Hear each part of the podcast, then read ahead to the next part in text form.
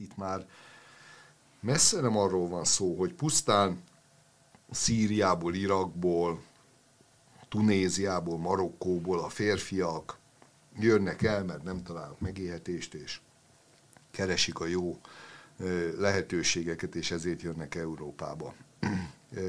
Ehhez képest az Afganisztánból eljött, volt az afgán hadseregnek a tagjai, akik megkapták a nyugatiak által a jó kiképzést, elvesztették az állásukat, mert a tálibok nem bíznak bennük hiszen ők a nyugatiak által felfegyverzett, kiképzett alakulatok, ezek egyfajta roninná váltak. Jó esetben a családjukat nem írtották ki, ám de nekik a munkájuk az a hadseregen belül, vagy a rendőrségen belül elveszett. Ezek a dühös, sértett emberek vannak most itt, és a szervezet bűnözés szívta fel őket. Ők azok, akik itt már fegyverrel kiszorították a határ mellől a szíriai, iraki marokkói bűnbandákat, és most már a hírek szerint egyedül ők uralják ezt, mert ők a legagresszívebbek, a legjobban kiképzettek, motiváltak, brutálisak.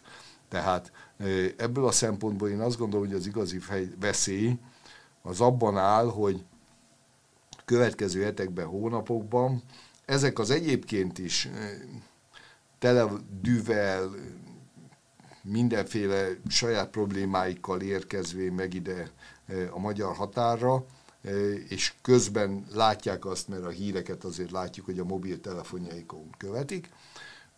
Az Izraelben történő események kapcsán, ahogy Nyugat-Európára jeleztem, én azt gondolom, hogy ezek a ugyan szervezett bűnözői csoportok, ám de adott esetben, ha meglátnak egy egyenruhást, nehogy vele szemben töltsék ki a dühüket, Üdvözlöm Önöket, Morvai Péter szerkesztő vagyok, és ez a Hetek Originals és vendégünk itt a stúdióban, Horváth József, biztonságpolitikai szakértő, az Alapjogok Központtól. Köszönöm, hogy itt van velünk. Köszönöm a meghívást. Most már tíz nap telt el, október 7-e óta, Izrael történetének, modernkori Izrael történetének a fekete napja óta, és azt jutott eszembe, hogy azt, azt még nem láttam, hogy megválaszolták volna azt a kérdést, vagy föltették volna, hogy ez a terrortámadás hullám vagy hadjárat, nem is tudom pontosan, minek lehet ezt így egy szóval nevezni? Én azt gondolom, hogy ez egy összehangolt, jól felépített katonai támadás volt Izrael állam ellen. Tehát, hogy ez, amit itt október 7-én láthattunk, vagy utólag láthattunk, és ugye nagyon sok részlete még nem is került nyilvánosságra, talán soha nem is fog, és talán jobb is, hogy nem fog minden részlete nyilvánosságra kerülni, hogy van-e ehhez hasonló bármilyen párhuzam, ezen gondolkoztam. Ugye sokan hasonlítják szeptember 11-éhez, amikor repülőgépeket használtak rakétaként az ikertornyokkal szembe, de ott mondjuk nem volt túlszejtés, meg nem volt szárazföldi támadás. Akkor eszembe jutott a Párizsi merénylet sorozata, Bataclan, ugye több helyszín volt, volt túlszejtés és hasonló ilyen ISIS-szerű kegyetlenkedések, de ugye ott meg nem voltak rakéták, és akkor még egy, ami így fölmerült, amit Mumbai-ban, Bombay-ban Igen. ért támadás, ott volt például tengeri naszádokkal partra szállás, de nem voltak rakéták. Tehát mondhatjuk azt, hogy azért, ami itt Izraellel szemben történt, az valami fajta szintet lépett a terrorizmusnak a történetében? Egyrésztről valóban így van, ahogy szerkesztő úr is mondja, hogy ez a támadás a brutalitásában, az összehangoltságában, a szisztematikus felépítettségében ez már messze túlmutat a klasszikus terror támadásokon. Ugyanakkor én azért egyfajta párhuzamot vélek fölfedezni, ez pedig az iszlám állam, amikor a kalifátust létrehozza és a elfoglalt területeken a polgári lakossággal szemben gyakorolt szisztematikus brutalitást. Ott is eh, gyakorlatilag a eh, tizenéves lányokat gyűjtötték össze, és utána a harcosoknak dobták oda prédaként, ott is eh, gyakorlatilag azokat, akik szólni mertek, azokat demonstratíve, brutális módon végezték ki, a holtesteket közszemlére tették. Tehát van egyfajta előzménye, én úgy gondolom, a régión belül egy ilyenfajta támadásnak. Ehhez tegyük azt is hozzá, hogy talán nem véletlen, hogy az iszlám államnak a lobogóját is megtalálták a későbbiek során a támadás helyszíneinek az egyikén, tehát, és én azt gondolom, hogy ez direkt helyezték is el ott, ez megint csak egy üzenet volt.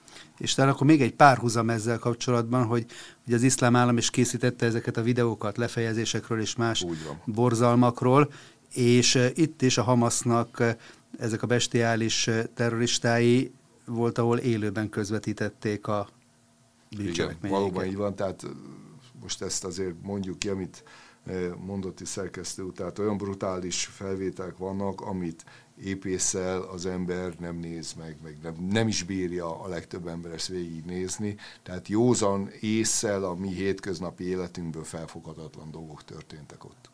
Hol van itt egyébként a határ, mondjuk szolgálatok döntik el, hogy mi az, ami nyilvánosságra kerülhet ezekből, és mi nem. Mi is kapunk sok ilyen visszajelzést, hogy hát akkor mutassák meg a, a lefejezett babákat, vagy, vagy, vagy az elégetett embereket, és ilyenkor fölmerül a kérdés, hogy most akkor ez kinek a, az érdekét szolgálja. Ha, ha, ne, ha megmutatják, akkor, akkor azzal valamilyen módon a terroristáknak a kezére játszanak, ha nem mutatják meg, akkor meg vannak, akik erre képesek azt mondani, hogy ja, hát akkor ez meg se történt. Valóban így van, én azt gondolom, hogy és ez, ez nagyon szomorú dolog, hogy Európában és nálunk is elindult egyfajta relativizálása ennek a történetnek, ami azt gondolom, hogy egy nagyon-nagyon rossz irányba vezető tévút, tehát ne vitassuk el azt a borzalmakat azoktól az áldozatoktól, akik átmentek ezen, és azoktól a családoktól, akik ezt végigélték, és adja jó Isten, hogy túl is élték. Tehát ezt, ezt én azt gondolom, hogy a médiának ez a részével ne foglalkozzunk, mert csak borzasztó vagy rossz jelzőket tudna az ember mondani.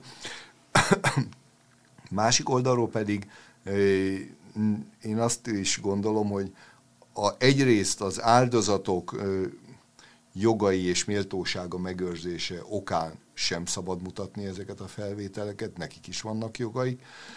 Harmadrészt pedig nem szabad reklámot csinálni ezeknek az ember, embereknek mondott valakiknek, mert már lassan nem tudja az ember, hogy ezek valóban emberek-e.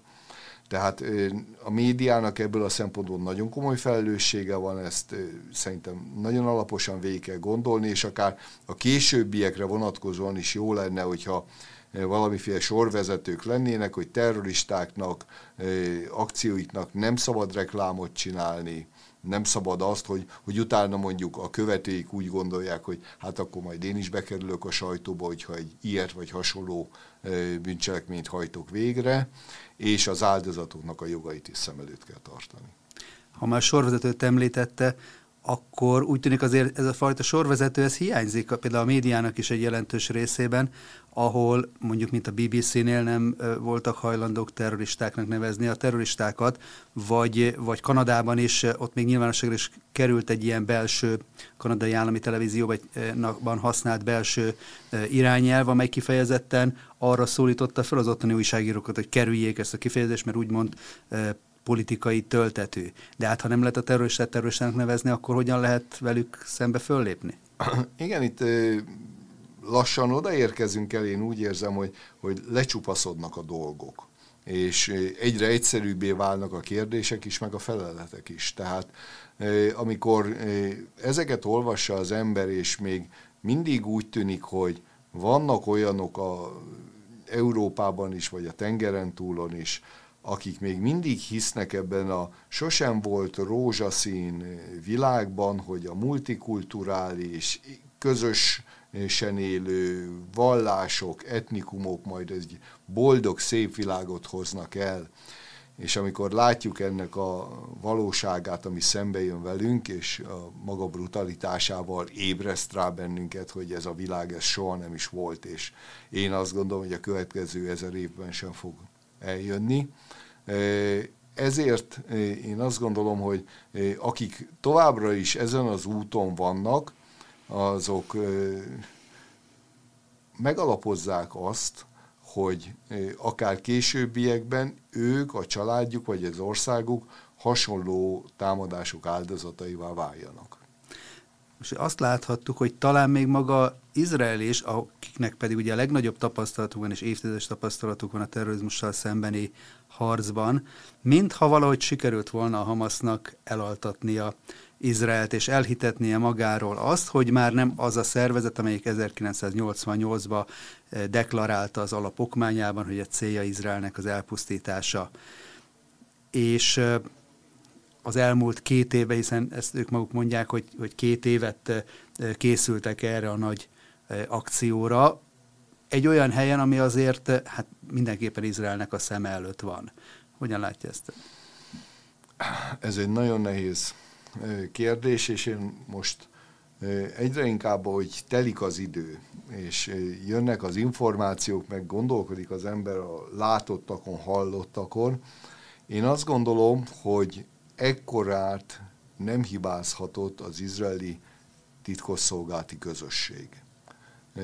Ekkorát nem hibázhatott azért, mert ők, olvasom azokat a magyarázkodásokat, hogy ez biztosan azért van, mert az izraeli hírszerzés, elhárítás már csak technikai úton ellenőrizte, és a nagyon ravasz hamaszosok már papírcetlin kommunikáltak, kikerülték az elektronikus kommunikációt, és ezért tudták kijátszani a szolgáltok éberségét. Hát erre én csak azt tudom mondani, hogy az izraeli szolgálatok hosszú-hosszú évtizedek óta, gyakorlatilag mióta Izrael állam létezik, a palesztin problémával, a terrorizmussal, Gázával, Cisziordániával, az őket körülvevő térséggel elsőrendű mélységi információkat gyűjtöttek, ez volt az alapfeladatuk.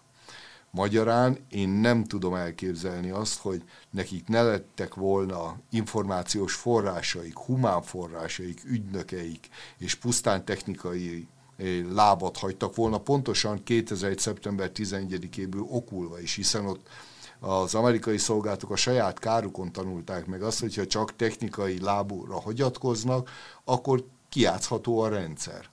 Tehát én azt gondolom, hogy az izraeliek azért ezt idáig nagyon komolyan vették, és nagyon hatékonyak is voltak.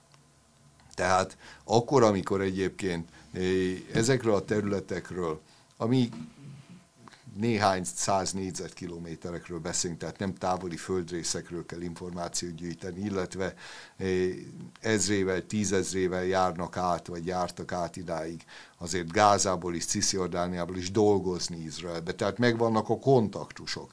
És ne felejtsük azt sem el, hogy itt nem három, négy, öt terrorista hajolt össze, és döntötte el azt, hogy ők most egy célzott akciót hajtanak végre Jeruzsálemben, Tel Avivban, hanem itt több száz, több ezer embernek kellett még ha részinformációkkal is rendelkezniük, hogy mi készül. Tehát itt a csapatokat felkészítik, kiképzik, összpontosítják, és a célzottan az adott területekre is irányítják. Tehát, és ahogy itt mondod is, hogy ők azt mondják, hogy két éve készülnek erre. Fogadjuk el. Na most, hogyha két évről beszélünk, akkor azért azt is látni kell, hogy a fegyvereknek a beszerzése, odaszállítása, azoknak az elrejtése, akár két évig is, a, akár a technikai szemek elől, hiszen azért az Egyesült Államok is műholdjaival folyamatosan pásztázza ezt a régiót. Nem csak Izrael, tehát látjuk ugye az arab tavasz óta azért ez egy destabilizálódott térség, ami az araböböl, az olajszállítás, földgázszállítás miatt is egy stratégiai fontosságú biztonsági helyzet, amivel Egyesült Államoknak foglalkozni kell. Irán, tegyük még hozzá ez a csomaghoz. Tehát valakinek valahol én azt gondolom, hogy ezt látnia kellett, és hogy ebből miért nem állt össze ez az egész kép, hogy megvoltak-e a töredék információ, csak rosszul értékeltek, rosszul elemeztek. Ez lehetséges. Ahogy az is lehetséges, egy másik forgatókönyv szerint, hogy valamiféle részinformációk tényleg beérkeztek, ám de sajnálatos módon már az izraeli szolgálatok is olyan megosztottak politikai szempontból, hogy mondjuk a felállt Netanyahu kabinettel szemben úgy gondolták, hogy nem árt az, hogyha, e, és nem voltak feltételezem tisztában a támadás nagyságával veszélybe, mert azért azt nem feltételezem, hogy akkor is így jártak volna el. Tehát lehettek olyanok, akik abban voltak érdekeltek, hogy jellegi kormányzat tekintélyét alássák, és hát látjuk, hogy ez sikerült is, hiszen Netanyahu kormánynak a népszerűsége a támadás után hatalmasat zuhant. Tehát összességében én azt gondolom, hogy a, ha túl lesz Izrael ezen a válság helyzeten, és uralni tudja újra az országot, és a veszélyzónákat mondjuk úgy, hogy ki tudja iktatni, akkor azért majd le kell ülniük, és itt egy nagyon komoly szembenézésre, és egy nagyon mélyreható vizsgálatra lesz szükség, hogy még egyszer ilyen fiaskó ne történhessen meg.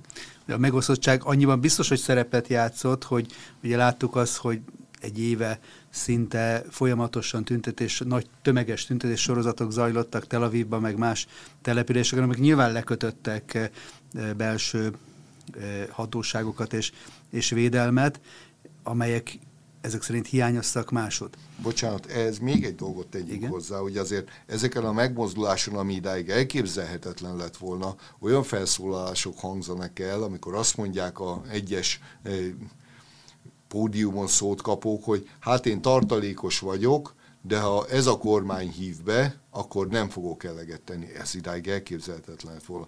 Volt Mossad vezető nyilatkozik, hogy ő ennek a kormánynak már pedig nem fog dolgozni. Ez is elképzelhetetlen lett volna, és egy titkosszolgálatnál én azt gondolom, hogy ez a halála a munkának, amikor ilyen politikai széttartás jelenik meg, és belülről emészti föl azt a szolgálatot, amelyik akkor dolgozik jó, hogyha megvan a belső kohéziója, a szilárdsága, kívülről nem tudnak behatolni ellenséges hírszerző szervezetek, nem lehet attól tartani, hogy kiszivárognak az információi, és egy irányba húznak a műveleti szakemberei.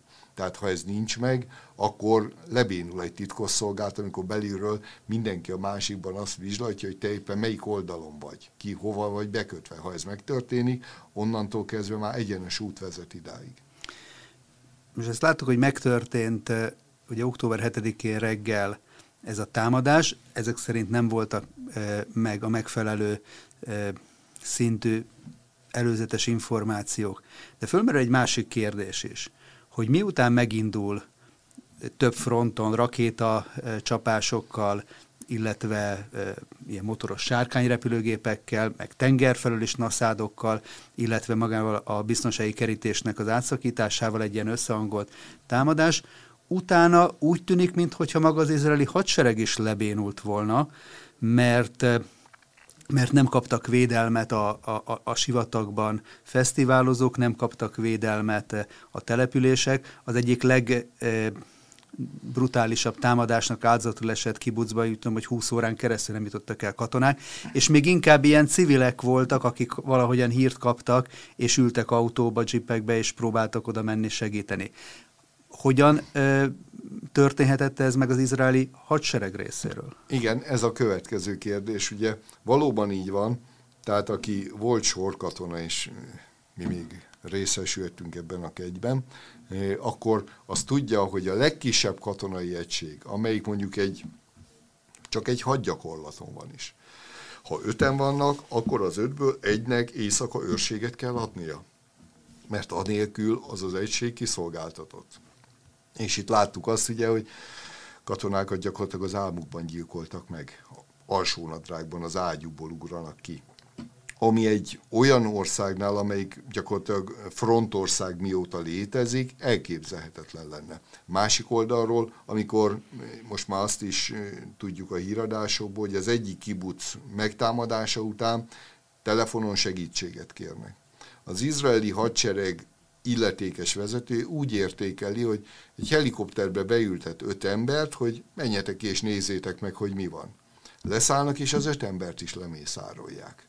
Tehát rossz helyzetértékelés, negyed információk, és utána pedig nagyon lassú reagálás, valóban így van. Ez a, ez a, a legdöbbenetesebb ebben az egész történetben, hogy 8-10 órás reakcióidőt egész egyszerűen nem engedhet meg magának egy hadsereg. Nem azt mondom, hogy az egész hadseregnek haptákban kell állni a 8-10 órán belül, de az első lépcsős alakulatuknak. Ugye tudjuk azt, hogy egy hadseregen belül is mindig vannak olyan egységek, amelyek meg van határozva a normaidő, hogy 15-20 perc, 1 óra, 2 óra, 3 óra, mikorra kell olyan állapotban lenni, hogy régen mondták hogy képes elhagyni a laktanyát. Tehát, hogy elindul és mozgásba lendül az egész gépezet. Na most ez lesz a következő, én úgy gondolom, hiszen egy nagyon modern hadseregről beszélünk, egy nagyon jól kiképzett hadseregről és egy nagyon motivált hadseregről beszélünk, tehát ott is lesz mit vizsgálni, én úgy gondolom, és ha a hadsereg meg a titkosszolgálatot nézzük így, ezekkel a problémákkal, akkor azt gondolom, hogy az egész biztonsági csomagot kell megnézni. Izrael esetében, hiszen ezek a szervezetek jól láthatóan akkor működnek jó, hogyha mindenki teszi a dolgát, és akkor a fogaskerekek illeszkednek. Mert hogyha ez egyik nem végzi el a munkáját, akkor elkezd recsegni, ropogni az egész rendszer, és onnantól kezdve már a biztonság maga látja a kárát. Tehát ezért gondolom azt, hogy, hogy ezt az egész rendszert kell Izraelnek újra áttekintenie, és hogy mondjam, életet lehelni vele, hogy újra vegyék komolyan a feladatukat, és annak megfelelően végezzék a dolgukat. A kiki az saját illetékességi területén. Ugyanakkor az a kérdés is fölmerül, hogy itt eh, nem csak eh, úgymond fegyvertelen civileket ért támadás a sivatagban, meg valamilyen őrséggel rendelkező, de szintén civil kibucokat, hanem például Szderot városában rendőrőrsöt is elfoglaltak, ahol aztán biztos, hogy volt őrség szombat hajnalban is. Mi lehetett itt a baj?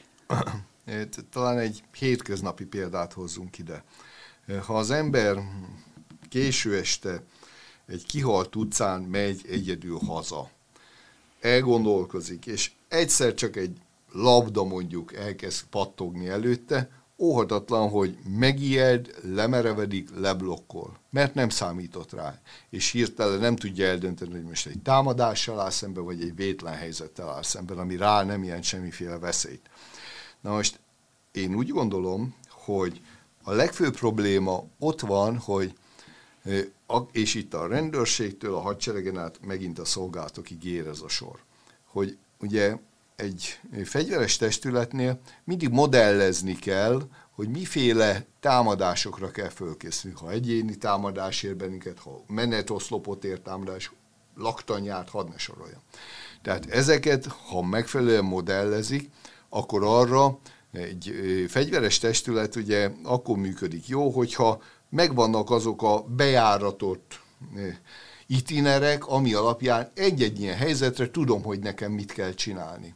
És úgy tűnik, hogy ez egy olyan elképzelhetetlen dolognak tűnt az izraeli fegyveres testületek számára, hogy úgy mondjam, annyira belekényelmesedtek az elmúlt évek békéjébe, hogy nem tudták azt elgondolni, hogy ilyen erős, ilyen kemény, katonai jellegű támadás érje őket. És ez megint abban a sorban a jövőt illetően egy újabb pont kell, hogy legyen, hogy igenis azon a világnak azon a részén bizony mindig résen kell lenni, mindig egy olyan fajta standby állapotban kell lenni, ami alapján reagálni tudunk, és tudjuk, hogy egyes veszélyi helyzetekre milyen intézkedés sorokat kell elővennünk. Tehát láttuk azt, ami, ami történt. Eltelt azóta tíz nap azok a túszok, akiket elhurcoltak, és a mai közlés szerint már nem is 120-150, hanem 199 el, elrabolt személyt erősített meg az izraeli hadsereg, azok továbbra is fogságban vannak Gázában. Mi, lesz, mi lehet az izraeli hadseregnek, az izraeli vezetésnek a következő lépés? Ugye egyelőre egy ilyen várakozó álláspontnak tűnik ez innen kívülről. Igen, hát ugye azt látjuk, hogy, és az is egy furcsa dolog, hogy kettő, de inkább három nap kellett ahhoz, hogy izraeli területen belül lokalizálni tudják, az el, és fel tudják számolni az ellenállási gócait a Hamasnak. Tehát az sem egy kellő erővel és gyorsasággal történt meg, én azt gondolom. Ezek után, amikor ezt meg tudták tenni, és a gázai övezetet hermetikusan lezárták, ugye akkor az első lépésként, miután kiderül, hogy akkor még ugye 120, most már közel 220-ról beszélünk, az izraeli kormány meghozza a döntést, hogy a vizet, a villanyt és mindenféle szolgáltatást, élelmiszertől kezdve bármit elzár Gázában. Egész egyszerűen azért, hogy, hogy megkezdje, hogy úgy mondjam, kiszárítani nem a polgári lakosságot, hanem a Hamaszt, és egyfajta alkupozícióba igyekszik az izraeli kormány kerülni a terroristákkal, hogyha elfogy az ivóvíz, nincs áram, akkor azt lehessen mondani, hogy a túszok fejébe megnyitom az áramot. Nem, most nyilvánvaló, hogy az izraelik nem akarnak még egyszer egy olyan alkupozícióba kerülni, ami egyfajta rémálom volt néhány évvel ezelőtt, mikor egy izraeli katona kiszabadításáért ezer terroristát engedtek szabadon. Tehát azért az egy durva alkú volt, de abban a helyzetben mondjuk úgy, hogy védhető volt ez a pozíció. Most, amikor ott vannak azok a e, csecsemőktől nőkön át, akár holokauszt túlélő idős e, emberekig, túszként, akkor azt gondolom, hogy az izraeli e, felső vezetés számára igazából alkupozíció kevés van. Tehát bármilyen szörnyű ezt kimondani, én nem látom azt, hogy a Hamas ne gondolta volna végig, vagy a mögöttük álló tanácsadó, hogy az elhurcolt túszok, mert ezt is szerintem nem adhok ötlet volt, hogy ejtsünk túszokat, és még egyszer mondom, Csecsemőtől a 80 évesekig, hanem ez is előre kimódolt, kitalált forgatókönyv szerint zajlott, abban bízván, hogy ezekkel a túszokkal vagy élőpajsként, vagy cserealapként a tárgyalásokban, a későbbiekben segítségükre lehet. Na már most látva azt, hogy milyen brutalitással bántak el akár a fesztiválozó közt a nőkkel, fiatalokkal, nem gondolhatjuk azt, hogy ezeknek a túszoknak egyrészt nagyok a túlélési esélyei, másrészt, hogy ott milyen szörnyű megpróbáltatásokon mennek keresztül. Ugye az izraeli hadsereg tegnap előtt már beküldte a különleges műveleti alakulatait Gázába. Ott nyilvánvaló, hogy több célt is teljesítenek ezek a kiválóan képzett katonák. Az egyik az az, hogy felderítsék azt, hogy mondjuk a fal túloldalán milyen csapdákra kell számítani, hogy mondjuk egy harckocsikkal megindulnak, akkor aknákra futhatnak, robbanó szerkezetek, géppuskafészkek, hadd ne soroljam.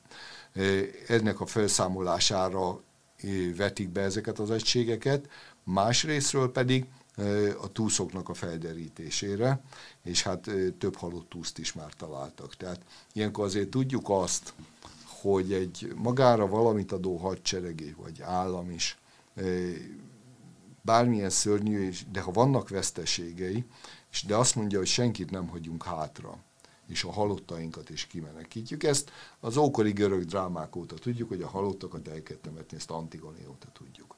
Na már most eh, én azt gondolom, hogy az izraeli katonáknak ez, ez lesz eh, a legfontosabb egyik feladata ezeknek, hogy, hogy megtalálni, felkutatni, és mindenkit hazavinni, hogy méltó módon el lehessen temetni. A családok valamiféle nyugalomhoz jussanak. Tehát eh, én azt gondolom, hogy pillanatnyilag ennek a előkészítése, az információgyűjtés folyik, illetve látjuk azt, hogy az izraeli hadsereg precíziós támadásokkal eh, igyekszik arról a képzeltbeli listáról kihúzni azokat az objektumokat, amiről tudtak eddig is, hogy a Hamasnak hol vannak a központjai, eh, fegyverlerakatai, raktárai, alagútrendszerei, stb. És ezek jó része ugye kórházak mellett, iskolák mellett, lakótömbökön belül, egy emeleten a lakókkal, tehát azért látjuk ezeket a célzott támadásokat, amihez eh, még tegyük hozzá, hogy az izraeli hadsereg ezt is évek óta egyfajta bevett gyakorlat náluk, hogy, hogy úgy mondjam, a légierő bekopogtat. Tehát amikor fölülről egy, csak egy pukkanó, ám de nem romboló töltett el, a háztetejét megdobja, és ott a lakók tudják, hogy onnan menekülni kell. És majd ezt követően jön a végzetes csapás. Tehát ezt a gyakorlatot úgy tűnik, hogy továbbra is tartják. Következő napok kérdése az az lesz, hogy mikor indul meg az izraeli hadsereg, mert én azt látom, hogy egész egyszerűen ezt nem lehet megspórolni, hogy a gázai jövezet egészét át kell fésülni, és ezeket a terrorista fészkeket föl kell számolni. Lehet egy olyan ö, taktikájuk, hogy nem egyszerre próbálják meg ö, a szárazföldi bevonulást ö, Gázába, hanem valamilyen sávokban. Ugye most arról érkeztek hírek, hogy felszólították az északi a gázévezet északi részének a lakosságát, hogy vonuljanak délre. Ez egyrészt fölveti azt a kérdést is, hogy hogyan tudják garantálni azt, hogy a terroristák nem vonulnak a túszokkal együtt. De hogyha ez a emögött az húzódik meg, hogy akkor így, így sávonként próbálják meg átfésülni, az lehet egy hatékonyabb módszer? Igen, de ebből a szempontból én úgy gondolom, hogy itt más a pillanatnyilag a fő motiváló tényező, az az, hogy az északi területetről szólították fel a lakosságot, hogy vonuljon délfelé, és azért, mert ott van Gáza városa, és a körülötte lévő, mondjuk úgy, hogy agglomerációs kis települések, amiről köztudott, hogy a Hamasnak a központja, illetve ezek a rejtekhelyi jó része ott van. Magyarul én azt gondolom, hogy első lépésként Gázának a városában és közvetlen környezetében akarják felszámolni eh, és logisztikailag megnehezíteni a harcosok dolgát, hogy ezeket a telepeket, lerakatokat akarják vagy felrobbantani, vagy lebombázni, de mindenképpen megsemmisíteni, plusz a alagutakat, hogy a mozgásukat is megnehezítsék. A következő lépés, amiről ön beszél, hogy hogy lehet az, hogy ne bújjanak el a terroristák a lakosság között. Ugye erre való törekvés már jelentkezik, hiszen a Hamas azt mondta a lakosság felé, hogy ne higgyenek az izraelieknek, és ne teljesítsék ezt a parancsot. Illetve már látunk olyan furcsának tűnő dolgokat, hogy a legnagyobb gázai kórház területén már 35 ezer ember van. Na most itt megint legyünk tisztában azzal, azt gondolom, hogy ez a 35 ezer ember, ez nem mind beteg, nem mind sebesült, és nem mind nő, idős és gyermek, hanem pont köztük is már szisztematikusan bújnak meg a Hamasnak a harcosai. Harmadrészt, én azt gondolom, hogy nem véletlen az, hogy délre, tehát Egyiptom felé a Rafahi határatkőt az egyiptomiak nem nyitják meg. Nyilván az egyiptomi vezetés egyrészt tisztában van azzal, hogy ők nem akarják azt, hogy terroristák átszabaduljanak a sínai félszigetre, hiszen ott időről időre mondjuk egyiptomi katonai bázisokat is támadnak meg, majdnem azt mondjuk ugyanezek a terroristák. Másrésztről Egyiptom azt sem szeretné, hogy utána mondjuk azt lehessen mondani, hogy terroristákat támogatnak. Tehát ezzel a fajta menekülési útvonalakkal én azt gondolom, hogy előbb-utóbb a polgári lakosságból a gyerekek, nők, idősek számára reményeim szerint egy nemzetközi megállapodása, egy idéglenes bázis, tábort, átmeneti helyet eh, a sínai félszigeten Egyiptommal meg lehet alkudni. Eh, ugyanakkor azt nem gondolom, hogy a tizenéves fiútól fölfelé a férfiakat átengednék, mert ott azokat az embereket nagyon keményen át kell szűrni, mert nyilvánvaló az, hogy, és ezt látjuk a Fekete-Afrikában a egyes klánoktól kezdve, itt a terrorszervezetekig a közelket, hogy a gyerekkatonák bizony ott vannak köztük.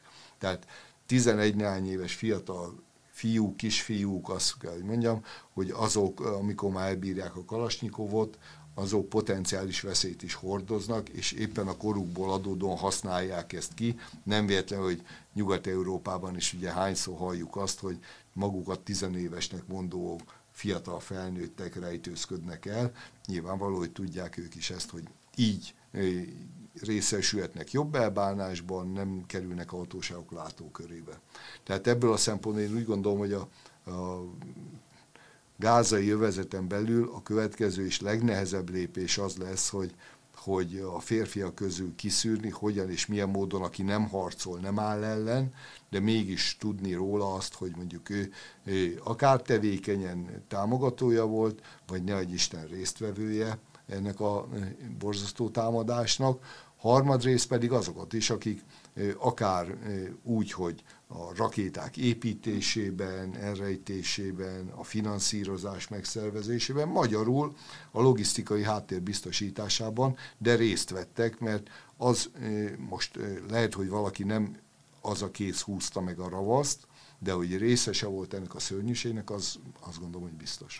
Azt reálisan mondhatjuk, ugye említettük, hogy 1500 Hamas terrorista holtestét találták meg Izraelbe, akik úgy mentek oda, hogy eleve ők arra készültek, hogy, hogy e, ott onnan kerülnek a paradicsomba a várt e, szüzeknek a közösségébe.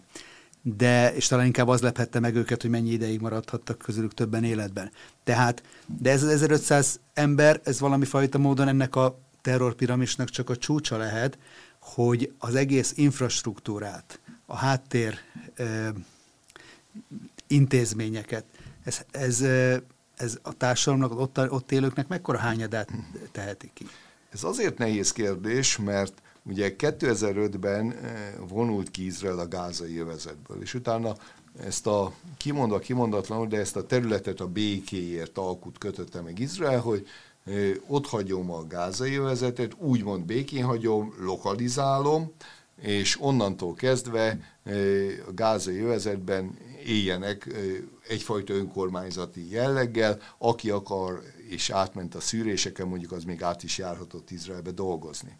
Ez együtt járt azzal, hogy a gázai övezetben a Hamas egyfajta önkormányzati szerepet vett át, és átvedlett terrorszervezetből annak a jó két millió embernek a jóságos nagybácsiává, vagy pedig azt mondom, hogy polgármesteri hivatalává, aki irányítja őket. Ez mivel járt? Egyrészt azzal, hogy messziről úgy tűnt, hogy ó, hát ez a Hamas már nem az a Hamas.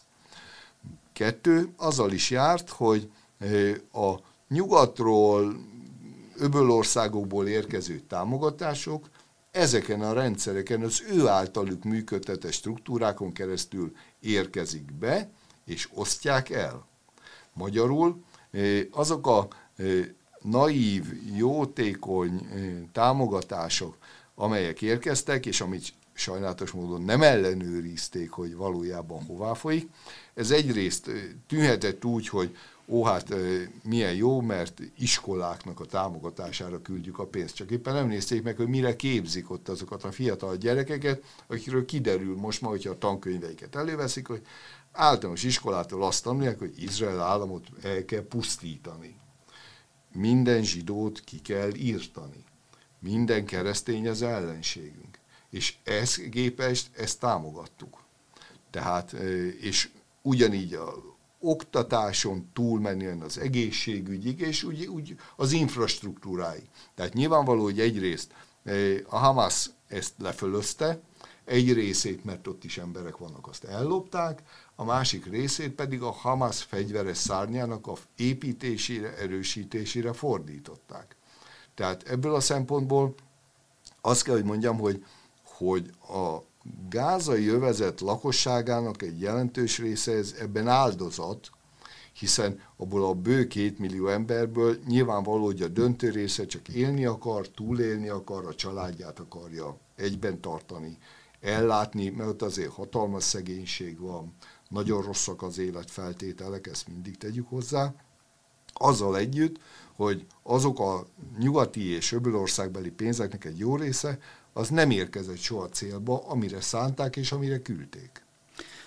Igen, ugye volt egy elemzés, ami szerint Gáza az elmúlt 20 évben, vagy közel 20 évben nagyobb összegű segélyt kapott eh, Európából, Amerikából, meg az öbölországból, mint amekkora a Marshall segély volt a második világháború után, belőle fölvirágoztatták Európát. Eh, itt ez a fölvirágzás ez elmaradt, és emiatt azért fölmerül az a kérdés, hogy most mennyire egy észszerű döntés az, hogy például az Európai Unió meg háromszorozza a Gázának szánt úgymond humanitárius segítséget. Ha oda tesznek most háromszor akkora összeget, akkor az kinek az érdekét, célját fogja szolgálni? Hát szerkesztő most eh, talán furcsát mondok, de én Izrael állam nevébe kikérném magamnak.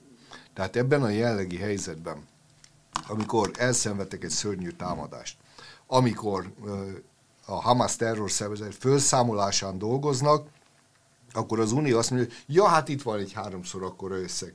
Most mit gondolunk? Abból a pénzből nem ugyanazt a metódus fogják folytatni, amiről eddig beszéltünk? Miért nem folytatják ugyanazt? Azért, mert most még nagyobb összeget fognak elvonni onnan, és amit a saját védelmükre, túlélésükre, menekülési útvonal kialakítására, embercsempészeknek a kifizetésére fognak fordítani. És utána majd csodálkozunk, hogy mondjuk ezekkel a finanszírozásokkal jutnak el, ne adj Isten, Európába ezek az emberek, és menekülnek meg, és majd esetleg kiderül évek múlva, hogy részesei voltak ezeknek a vérengzéseknek. Ha már Európáról beszélünk, ugye azt láthatók, szintén megdöbbentő képek voltak, hogy európai nagyvárosokban tömegtüntetések zajlottak, nem Izrael melletti szolidaritásként, hanem az úgymond a palesztin ügy védelmében, vagy palesztin ügy támogatásában, amely jelen esetben, ha másért nem, akkor csak a időbeli egybeesés kapcsán azért a terrorizmusnak a támogatását, vagy, vagy szerecsen mosdatását szolgálta.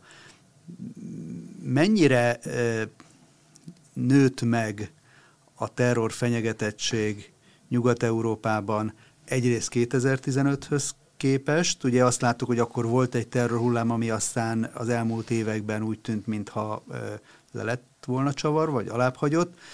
Most, hogy, hogy láthatóan a hatóságok nem lépnek föl ezekkel a demonstrációkkal szemben, nem érezhetik ott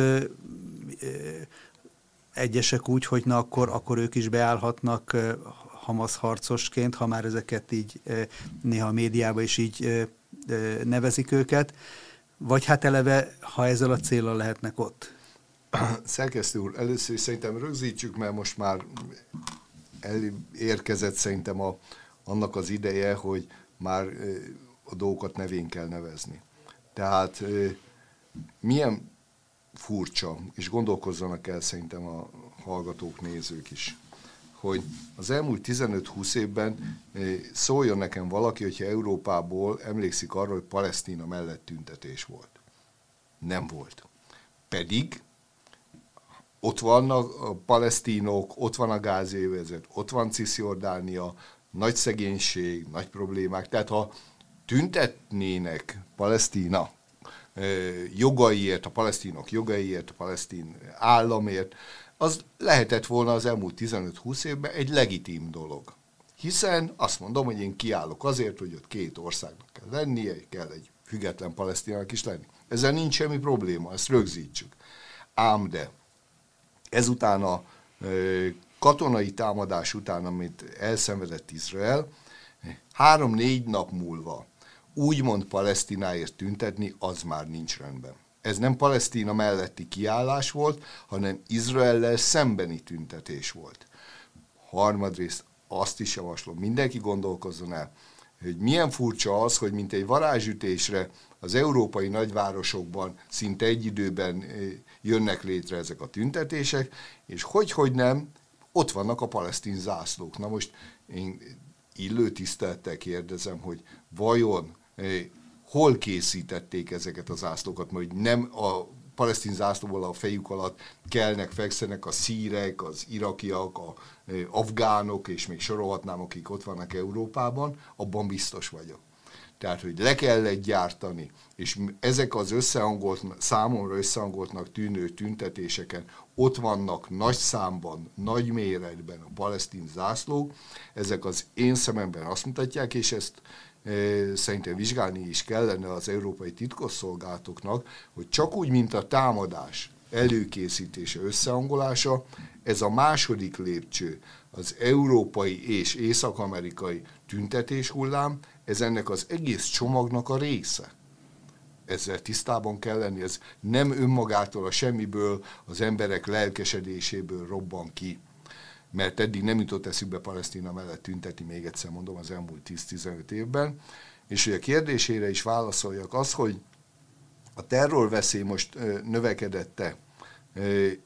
Egyrészt igen, azért növekszik, mert a tüntetések után a nyugat-európai fellépésnek a puhánysága, teszetoszasága és olyan fajta, csak az a lavírozás, ilyen Mátyás királysan, hogy legyen is, meg ne is, lépjünk is, meg ne is, ennek kapcsán nyilvánvaló, hogy akik kim vannak a tüntetésen, úgy mennek haza, hogy hát tulajdonképpen ezekkel szemben bármit meg lehet tenni, olyan különösebben még csak nem is morogtak velünk szemben, tehát majd holnap még erősebben legyünk. Ennek a következménye az, hogy Berlinben molotov koktél dobálnak, Londonban már a rendőrautót visszavonulásra kényszerítik, és még sorolhatnám.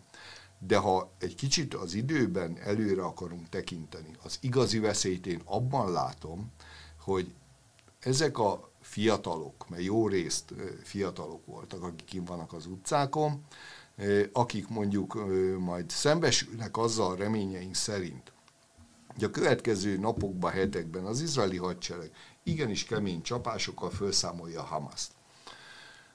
Ezután a dű, a gyűlölet,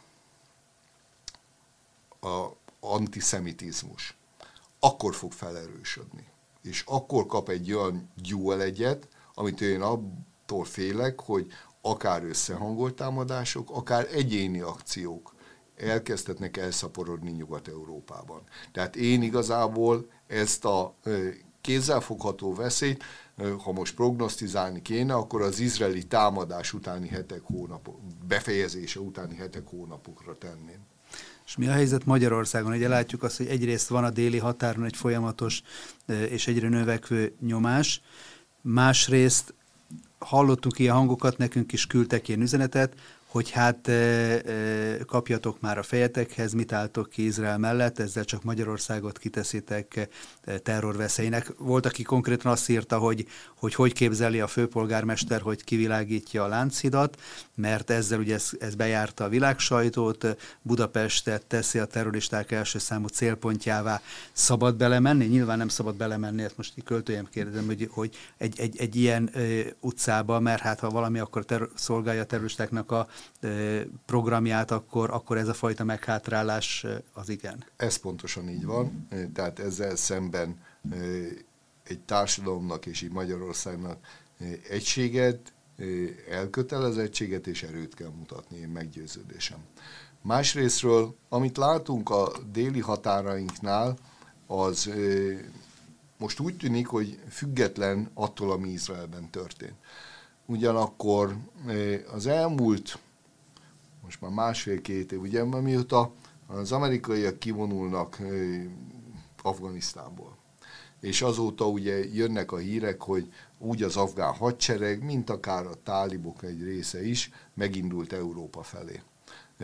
Ez azért egy olyan fajta, megint csak azt mondom, hogy jóslat volt, amiért amikor erről beszéltünk, akkor Magyarországon is a balibális oldaltól kapott az ember hideget, meleget, hogy ezzel nem kell rémiszteni, meg ez nem ilyen semmiféle problémát. Na már most ez a probléma azért van itt, és azért jelent nagyon komoly problémát, mert itt már messze nem arról van szó, hogy pusztán Szíriából, Irakból, Tunéziából, Marokkóból a férfiak jönnek el, mert nem találnak megélhetést, és keresik a jó lehetőségeket, és ezért jönnek Európába. Ehhez képest az Afganisztánból eljött, volt az afgán hadseregnek a tagjai, akik megkapták a nyugatiak által a jó kiképzést, elvesztették az állásukat, mert a tálibok nem bíznak bennük hiszen ők a nyugatiak által felfegyverzett, kiképzett alakulatok, ezek egyfajta roninná váltak. Jó esetben a családjukat nem írtották ki, ám de nekik a munkájuk az a hadseregen belül, vagy a rendőrségen belül elveszett. Ezek a dühös, sértett emberek vannak most itt, és a szervezet bűnözés szívta fel őket ők azok, akik itt már fegyverrel kiszorították a határ mellől a szíriai, iraki marokkói bűnbandákat, és most már a hírek szerint egyedül ők uralják ezt, mert ők a legagresszívebbek, a legjobban kiképzettek, motiváltak, brutálisak. Tehát ebből a szempontból én azt gondolom, hogy az igazi veszély az abban áll, hogy következő hetekben, hónapokban ezek az egyébként is tele düvel, mindenféle saját problémáikkal érkezvén meg ide a magyar határra, és közben látják azt, mert a híreket azért látjuk, hogy a mobiltelefonjaikon követik. Az Izraelben történő események kapcsán, ahogy Nyugat-Európára jeleztem, én azt gondolom, hogy ezek a ugyan szervezett bűnözői csoportok, ám de adott esetben, ha meglátnak egy egyenruhást, nehogy vele szemben töltsék ki a dühüket, és ezért gondolom azt, hogy a magyar határ védelmére a következő hónapokban még sokkal nagyobb erőket és még nagyobb technikai erőket is, nem csak humán erőket kell majd koncentrálni. Felkészült a magyar határőrség erre az új kihívásra, helyzetre? Nézze, lehet, hogy erre a jellegi helyzetre felkészült, de nem tudjuk, hogy ez meddig eszkalálódik. Ugyanakkor azt kell, hogy mondjam, hogy a határőrzet első hónapjaiban, éveiben. A Magyar Honvédség azért ebből kivette a részét, és ez láthatóan annak eredménye volt, hiszen hogyha a másik oldalon lévők most már nem csak azt látják, hogy rendőr egyenruhások, hanem katonák jelennek meg gépkarabélyokkal, repeszálló mellény, kevlársisak, ennek demonstratíve is mindig üzenete van. Tehát ahogy mondjuk a városban is, egy katonai járőrt meglátunk, ugye ez is néhány év milyen probléma volt, hogy a katonai járőrről miért van fegyver, ne adj Isten, miért van a gépkar. Azért, mert egy katonai járőrnek ez a része, mert ő katona. Tehát összességében ennek a demonstratív erejében is én hiszek, hogyha ez a nyomás és a ottani fegyveres támadások, akár a vajdasági magyarok körében is, de továbbra is ilyen intenzitással zajlanak, akkor azt gondolom, hogy előbb-utóbb a Magyar Honvédségnek az újbóli megjelenését is el kell gondolkoznia majd a kormánynak. Amikor legutóbb beszélgetünk, akkor azzal búcsúztunk el emlékeim szerint, hogy hát akkor majd legközelebb visszatérünk az ukrajnai ellentámadás eredményeinek az értékelésére. És hát az elmúlt tíz nap az jó szerint kiszorította a világ figyelméből, meg a hírekből is Ukrajnát, de nem állt meg a háború. Mi az, ami ennek a közelkeleti esemény sorozatnak, amiben ugye, hogy ön is mondta, az eszkalálódásnak a lehetőség is benne van, és akkor még nem említettük a Hezbollát, meg Iránnak a Úgy tevékenységét, hogy ez segíthet Ukrajnában leállítani a vérontást, vagy, vagy inkább a kettő összeadódik, és egy még pusztítóbb elegy állhat össze? A B opció is benne van, hogy egy még pusztítóbb elegy áll össze. Ugyanakkor én azt gondolom, hogy a pillanatnyilag, amit látunk az ukrán fronton, az azt mutatja, hogy az oroszok részéről most ezt a kellemes időjárást is, ami még ott is uralkodik pillanatnyilag, igyekeznek kihasználni annak érdekében, hogy a rossz idő beállta előtt minimum stabilizálják a pozícióikat, illetve jobb, stratégiailag jobb pozíciókat foglaljanak el az ukránokkal szemben. Az ukrán katonai hírszerzés első embere Kirilló Budánov is azt mondta, hogy a fronton most nehéz a helyzet, mert nagyon erős az oroszok nyomása. Tehát ebből a szempontból ezt a szűk időablakot, ami lehet, hogy még egy hét, tíz nap, vagy lehet, hogy már csak három nap. Ezt úgy tűnik, hogy az oroszok most igyekeznek kihasználni. Putyin elnök ugye tegnapi nyilatkozatában, ami azért jó részt az orosz társadalomnak is szólt, ott ugye arról beszél már, hogy az ukrán támadás az már zárójelbe teendő, mert vége van, és az orosz katonák egyre inkább átveszik az irányítást a fronton. És itt még egy dologra hívnám föl a figyelmet, Ugye az izraeli hadsereg eh, számára Amerikából egy légi híddal több nehéz szállítógép is érkezett és gyorsan landolt. Na most itt megint ne higgyük azt, hogy az izraeli hadseregnek például harckocsikhoz van lőszerre szüksége, vagy a kézi fegyverekhez, vagy, vagy a elhíresült 155 mm-eshez van. Nem, én azt gondolom, hogy az izraeli hadseregnek most pont azokra a precíziós rakétákra van szüksége, ami a vaskubulához kell, mivel ott egy megint csak jól előkészített, átgondolt, túlterheléses támadást indított a Hamas. Tehát arra az izraeli stratégák sem gondoltak, hogy akkora precíziós rakéta tartalékot képezzenek, ami 5-6 ezer fenyegető rakétával szemben is képes hatékonyan felvenni a küzdelmet. A rendszerük nagyon jól működött, bizonyított, addig, amíg nem terhelték túl a rendszert. Magyarán pont azokból a precíziós rakétákból szállított, én azt gondolom, eh, az amerikai hadsereg Izraelnek nagyon gyorsan, hogy a védelmi rendszeren ezeket a réseket betömjék, amire egyébként eh, Ukrajnának is nagy szüksége lenne, és még nagyobb szüksége lesz majd a tél folyamán. A kérdés az az, hogy az amerikai hadsereg raktáraiban ezekből a precíziós, és tegyük hozzá az hogy nagyon drága eszközökből mennyi van még raktáron, amit úgy értékel a Pentagon, hogy erre már szüksége van a saját tartalékainak a eh, megőrzése értekében egy havária helyzetre, és mennyi az, amire azt mondja, hogy még adott esetben oda tudok adni Ukrajnának, vagy oda tudom adni az izraelieknek.